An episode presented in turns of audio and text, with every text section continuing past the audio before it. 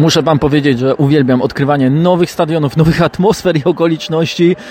W tym sezonie Premier League udało się zaliczyć już kilka nowych dla mnie obiektów, ale im lepiej grało Newcastle United, im lepsza była otoczka wokół ekipy Eddie'ego Howe'a, tym bardziej chciało się doświadczyć na żywo tego, czym w dniu meczowym jest St James' Park. I może to nie jest wstęp stricte taktyczny o jakimś elemencie w grze jego zespołu czy jego rywali, ale o samym meczu oczywiście będzie za chwilę. Muszę wam powiedzieć, że atmosfera sprostała oczekiwaniom. Siedzieliśmy razem z Piotrkiem Domagałą bardzo blisko. Nie to co na Etihad, gdzie stanowiska komentatorów są podwieszone pod dach. Tutaj w zasadzie byliśmy pięć metrów od ławek rezerwowych, widząc wszystkie, wszystkie absolutnie emocje i czując to spotkanie doskonale, adrenalinę i to, ile było w tym wszystkim emocji. I muszę powiedzieć, że te emocje to również zasługa głównie piłkarzy Newcastle, którzy weszli na bardzo wysoki poziom, rzucili wszystkie siły od, od samego startu do tego ostatniego e, kluczowego okresu, w którym podkreślili swoje prowadzenie. A skoro o kluczowym okresie, no to to jest też kluczowy okres e, sezonu. Dla niektórych będzie bardzo intensywny, jak dla Manchesteru United, bo ich choćby w kwietniu czeka dziewięć spotkań, będą grali co trzy dni, mogą jeszcze naprawdę mnóstwo tych meczów rozegrać. Grać. Newcastle ma trochę ich mniej. E, natomiast e, wiemy, że w meczach Newcastle jest najmniej piłki w piłce w Premier League, że efektywny czas gry to ledwie pięćdziesiąt jeden minut, przy średnim czasie spotkania sięgającym niemal stu minut. Jednak dzisiaj futbolu było dużo i czas e, go omówić. Zacznijmy od spraw podstawowych. W United zagrał duet środkowych pomocników Marcel Sabitzer i Scott McTominay. Takie musiały być wybory e, Erika ten Haga. Oczywiście na ławce rezerwowych był Fred, który pojawił się w dalszej części spotkania. Nieobecny Casemiro ze względu na czerwoną kartkę. Ten sam zestaw e, środka pola zagrał również w, w meczu Pucharu Anglii z Fulham, w meczu wygranym, ale ten mecz nie był udany dla United. Pamiętamy wówczas prowadzenie i aż do czerwonych kartek. Spore problemy po stronie gospodarzy i zresztą Scott McTominay był pierwszym zmienionym wówczas przez Erika ten Haga zawodnikiem, by niżej mógł ustawiać się Bruno Fernandes. To w ogóle nie jest sezon McTominaya, trzeba sobie powiedzieć. W ciągu już dziewięćset pięćdziesiąt pięć minut, które Scott McTominay rozegrał w tym sezonie Premier League dla Manchesteru United, jego zespół stracił dwadzieścia goli, a strzelił tylko czternaście. To najgorszy bilans bramkowy w drużynie obok Diogo Dalota. Dziś ta dwójka była w wyjściowym składzie i może to zwiastowało problemy Manchesteru United. McTominay w poprzednim sezonie rozegrał niemal siedemdziesiąt procent minut w lidze, w tym niecałych czterdzieści. W poprzednim był dwadzieścia osiem razy w wyjściowym składzie, w tym dopiero ósmy raz zagrał od pierwszej minuty. Pojawiał się z ławki rezerwowych jedenaście razy, czyli więcej niż w dwóch poprzednich sezonach razem wziętych. Zdecydowanie lepiej oczywiście ostatnio radził sobie w kadrze. Z Cyprem wszedł na dwadzieścia cztery minuty, strzelił dwa gole, z Hiszpanią zaczął w wyjściowym składzie i także strzelił dwa gole. To wszystko pamiętamy, ale ogólnie chciałem do Scotta McTominaya nawiązać, ponieważ dziś e, pokazało Newcastle wyraźnie, że to nie jest zawodnik, jakiego Manchester United e, szuka do środkowej strefy. Zresztą, gdy weźmiemy pod uwagę to, jak dotychczas oceniał go w swojej hierarchii pomocników Erik ten Hag i też, że e, ściągnął zimą trochę w zastępstwie bardziej nawet Christiana Eriksena, Marcela Sabitzera, no to jest problem jakościowy w tej kluczowej strefie. Dzisiaj najwięcej mnie jej znaczył oczywiście Bruno Fernandes, który cofał się e, uparcie do rozegrania, spełniając rolę cofniętego rozgrywającego, co czasami przynosiło efekty, jak choćby przy najlepszej okazji United w drugiej połowie, kiedy zagrywał do Antóniego Martiala e, i strzał e, Francuza był e, zablokowany, ale to też wiele mówi o sytuacji Manchesteru United, że ten projekt jeszcze wymaga dalszej budowy, bo przecież skoro w środku pola gra Scott McTominay, który jest daleko od pierwszoplanowej roli w tym sezonie Manchesteru United, że w tak kluczowym okresie musi grać Marcel Sabitzer, a więc zawodnik, który został sprowadzony na wypożyczenie z ławki rezerwowych Bayernu Monachium, że Wout Weghorst jest też tym głównym napastnikiem i niezależnie jak bardzo go chwali Erik ten Hag, no to trudno dostrzec, co takiego w zasadzie wnosi Weghorst w takich meczach, w których nie może zdominować fizycznie środkowych obrońców przeciwnika, w których jego zespół potrzebuje, wydaje się, czegoś innego, bardziej kombinacyjnej gry od dziewiątki, a nie tylko zawodnika, który dużo biega.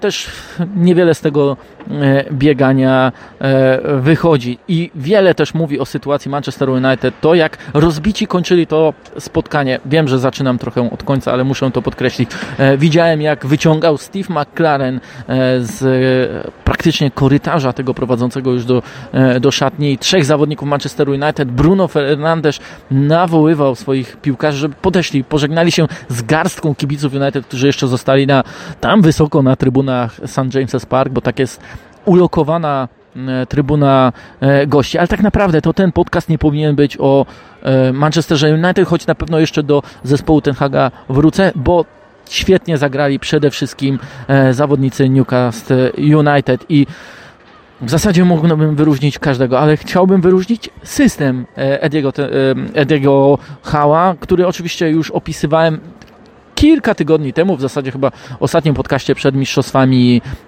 Świata, i wówczas mówiłem o tym, jak kluczowa jest współpraca bocznych, środkowych pomocników ze skrzydłowymi. Ile znaczy wymienność choćby ze strony Willocka z Joelintonem wówczas, a dziś z Alanem São Maximinem. Ile znaczy to, jak wchodzi w pole karne i w te półprzestrzenie Sean Longstaff i co robi na prawej stronie akurat dzisiaj Jacob Murphy. To była kwintesencja tego, czym jest teraz Newcastle United, a więc ta umiejętność gry na naprawdę najwyższej intensywności poprzez włączanie kolejnych zawodników do akcji, poprzez sprawianie ogromnej przewagi tym, co robią czy Longstaff, czy właśnie Willock. No Willock był dzisiaj bohaterem, oddał najwięcej strzałów, miał swoje okazje, żeby zdecydowanie wyżej Newcastle wygrało to spotkanie, ale ostatecznie dopiął, dopiął swego i to też właśnie akcja, która pokazała, ile znaczą te rajdy środkowych pomocników, bo to Bruno Guimarães wbiegł na prostopadłe podanie od Aleksandra Isaka i zagrał do São Maximena, a wówczas całość akcji zamknął już w zasadzie na linii bramkowej Joe Willock. Także te ruchy i ta uniwersalność wszystkich trzech fizycznie doskonale przygotowanych środkowych pomocników Newcastle United była naprawdę najistotniejsza. Zresztą już w pierwszej połowie widać było, jak to świeży popłoch tak naprawdę po stronie Manchesteru United. Do przerwy sprawdziłem. W podaniach w strefę ataku prowadzenie gospodarzy wynosiło osiemdziesiąt do czterdziestu czterech, a skoro United, tak, Newcastle United tak świetnie poruszali się w półprzestrzeniach, to też sprawiali, że bardzo często dochodziło do pojedynków skrzydłowych z bocznymi obrońcami Manchesteru United. Ogromne problemy miał Diogo Dalot przez większość tego meczu z São Maximenem i dopiero w zasadzie w drugiej połowie zmęczonego bardzo Francuza zmienił Howe, ale on dał naprawdę bardzo dużo. Już nie wspominam tylko o tym zgraniu do Willocka przy trafieniu na jeden do zera, ale po prostu tyle, ile on pojedynków przeprowadził właśnie z Portugalczykiem. No to było absolutnie, absolutnie kluczowe. Zresztą w pierwszej połowie, bo ta połowa też była świetna w wykonaniu Newcastle, stworzyli sobie mnóstwo okazji, aż siedem z ośmiu ich prób driblingu było udanych, a po stronie United tylko cztery z dziesięciu. I tutaj też chciałbym zwrócić uwagę jeszcze na jedno jedne starcia skrzydłowego z bocznym obrońcą, bo od razu stało się jasne, że Antony będzie tym, który będzie musiał tworzyć przewagę w starciach z Danem Burnem. No ta dysproporcja między Anglikiem a Brazylijczykiem, choćby pod względem wzrostu, fizyczności, ale też szybkości, oczywiście tu już na korzyść piłkarza Manchesteru United, była ogromna i on na różne sposoby starał się to wykorzystać, czy to przyjmując sobie piłkę, czy to przyjmując też pojedynek ze strony Dana Burna, ale i z perspektywy Dana Burna widzieli, że on bardzo mądrze reagował na to i jak zachowuje się niższy, no powiedziałbym szybszy na małej przestrzeni, bardzo dobrze też operujący oczywiście piłką Antony. I co musi robić obrońca przy takiej dysproporcji, by radzić sobie może z nawet najbardziej jednonożnym skrzydłowym w lidze? Po prostu być bardzo blisko, za każdym razem nie dawać swobody i Danowi Burnowi głównie się to udawało, choć parę razy oczywiście też zdarzyły się przewinienia z jego strony, ale on przy swoich warunkach, przy tym, że to już mowa o przecież trzydziestolatku, pokazuje raz po raz, jak ważnym jest też elementem w grze Newcastle United, że daje sobie radę z takimi pojedynkami. W zasadzie przypomina mi się tylko jedna sytuacja, w której powiedziałbym, że Newcastle potrafili na sposób, który pokazywało, przepraszam, Manchester United pokazało sposób, na który też Newcastle starało się wykorzystać w swojej strefie ataku, a więc Marcel Sabitzer ruszył w pole karne i on dostał podanie w tej półprzestrzeni, ale nie był w stanie nic z tego zrobił. Wtedy jeszcze wydawało się, że to spotkanie jest wyrównane, później stopniowo przechylała się ta wajcha na stronę Newcastle United. I tak naprawdę jeszcze wracając do tego pojedynku Dana Burna z Antonym, z perspektywy Anglika, niby spodziewasz się wszystkiego po Antonym, ale tak na dobrą sprawę on robi bardzo różne rzeczy. Raz zwalnia, raz ucieka. Są z jego strony sztuczki. Tą jedną z sytuacji Manchester United w pierwszej połowie stworzyło to, jak zagrał piętą między nogami Dana Burna, ale znów wrócę do tego, co jest absolutnie kluczowe, więc być, być jak najbliżej swojego przeciwnika, nie dać mu żadnego komfortu, nawet czasem popełniając faul, ale bliżej strefy środkowej niż własnej e, bramki. I w pierwszej połowie wracają już do Newcastle. Niesamowita ich przewaga, jedenaście do dwóch w strzałach, e, niemal dwa gole oczekiwane ze stworzonych okazji. Bardzo aktywny Willock, Isak oraz Longstaff także mieli doskonałe okazje. Ale jeszcze o starciu dwóch Bruno, bo to można powiedzieć, były takie derby Bruno, Bruno Guimarãesza z Fernandeszem, no to w tym zwycięstwo po stronie Brazylijczyka, może nie było jakieś spektakularne, zdecydowane, ale to, ile on sił włożył, jakim jest uniwersalnym, silnym fizycznie, w zasadzie takim przebojowym, nie tylko mózgiem, ale i silnikiem Newcastle United, imponuje bardzo. Oczywiście, że Bruno Fernandes przy wszystkich pochwałach ze strony Erika ten Haga jest liderem tej drużyny i w tym meczu też kreował najwięcej. Często był pod linię podania, często schodził niżej, żeby wyżej wychodzili McTominay z Sabitzerem, ale brakowało jeszcze jednego zawodnika i widać, że tęskni Bruno Fernandes za Christianem Eriksenem, że będąc trochę osieroconym, nie ma takiego jeszcze jednego piłkarza do gry w środku pola, a zdecydowanie ani Sabitzer, ani McTominay nie są tutaj rozwiązaniem. I nawiązując już na samym końcu do tego, czym też było to spotkania, więc do starcia dwóch projektów, które przeszły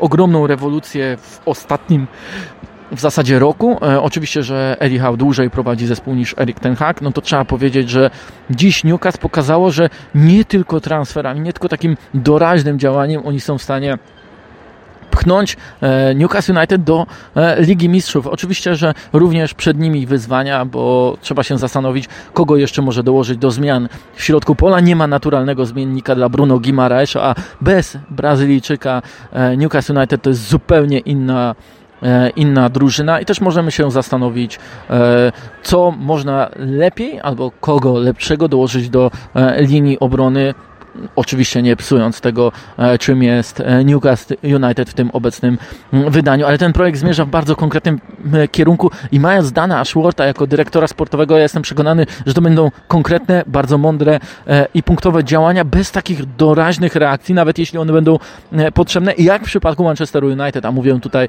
o Sabitzerze, o Weghorście, dwa transfery, które nawet jeśli momentami pokazywały, że to są zawodnicy potrzebni i do rotacji i do gry Manchester United, to niestety dzisiaj pokazały, że jakościowo nie dają takiego poziomu, jaki akurat był wymagany, by Manchester United nie zaliczył kolejnej wpadki w, w meczu wyjazdowym, a tych wpadek na wyjazdach to akurat United zaliczyli sporo, dwadzieścia dziewięć goli już straconych w meczach wyjazdowych, nie wspominam o tych wysokich porażkach w Brentford czy na Anfield z Liverpoolem. Jeszcze tylko chciałem nawiązać do wczorajszego meczu, który komentowałem z Etihad, a więc zwycięstwo Manchesteru City nad Liverpoolem cztery do jednego. E, oczywiście mógłbym tutaj mówić o tym, że Julian Alvarez pokazał, że może jest życie bez Erlinga Haalanda, tak na dobrą sprawę, że kapitalnie też grali inni zawodnicy, że ze strony Liverpoolu dalej mówimy o problemach mentalnych tej drużyny, że um, widzieliśmy dwa oblicza, pierwszą niezłą, nawet dobrą, powiedziałbym, połowę w wykonaniu zawodników Jurgena Kloppa i całkowite ich rozsypanie się w drugiej części spotkania. Ale o tej taktycznej, a przecież to jest podcast taktyczny, różnicy stanowiła rola Johna Stonesa, który schodził do środka pola, wspomagając Rodriego w rozegraniu, ale tak na dobrą sprawę wspomagał swój zespół w tym wszystkim, czym City doprowadziło do tak wysokiego zwycięstwa i to tak do zwycięstwa w tak wielkim stylu. Jest to trochę tak, że środkowi obrońcy coraz częściej rozwiązują bardzo dużo problemów albo mm, dają więcej rozwiązań, gdy zespoły mają, mm, muszą coś więcej wycisnąć z rozegrania ataku pozycyjnego i przechodzą wyżej. To też jest chyba kolejny taki punkt ewolucji futbolu, że skoro zaczęto stawiać na to jak rozgrywają obrońcy, bardziej nawet w szkoleniu niż na to, jak zachowują się w defensywie, może nawet za bardzo, jeśli się zapyta niektórych defensorów, to teraz jest też możliwość przesuwania ich znacznie wyżej. Oczywiście głównie w takich zespołach jak T P P Guardioli, ale również choćby w pierwszej połowie niedzielnego spotkania to Rafael Varane przesuwany był do środka pola, grał niemal jako środkowy pomocnik, żeby dać kolejną opcję swojej drużynie i również jedna z jego akcji była bardzo przebojowa, a także chciałbym wspomnieć o dwóch rajdach Fabiana Schera, więc Szwajcara, który też był bardzo ważną postacią, ale zaliczając dwa takie przechwyty, dwukrotnie wychodząc bardzo odważnie do ataku, oddał strzały, które mogły zakończyć się jeszcze wyższym zwycięstwem Newcastle United. Jeśli jest więc co obserwować w tym sezonie pod względem takich niuansów taktycznych, no to patrzmy, jak środkowi obrońcy, już nie tylko w drużynach Pepa Guardioli, w Juego de Posición, czy jak byśmy to chcieli określić, wchodzą do gry w środku pola i ile potrafią w tych rolach, ile dają swoim drużynom. Tyle jeśli chodzi o moje wrażenia z meczu głównie Newcastle United z Manchester United oraz chwilkę o tym, co robią środkowi pomocnicy. Dzięki wielkie. No i kończymy. Nadal jest słońce na St James' Park. Jeszcze trwa trening wyrównawczy Newcastle United, a myślę, że Manchester United już spakowany, już jak najszybciej chce Erik ten Hag z powrotem być na Old Trafford. No i zastanawiać się, co może wydobyć więcej ze swojej drużyny.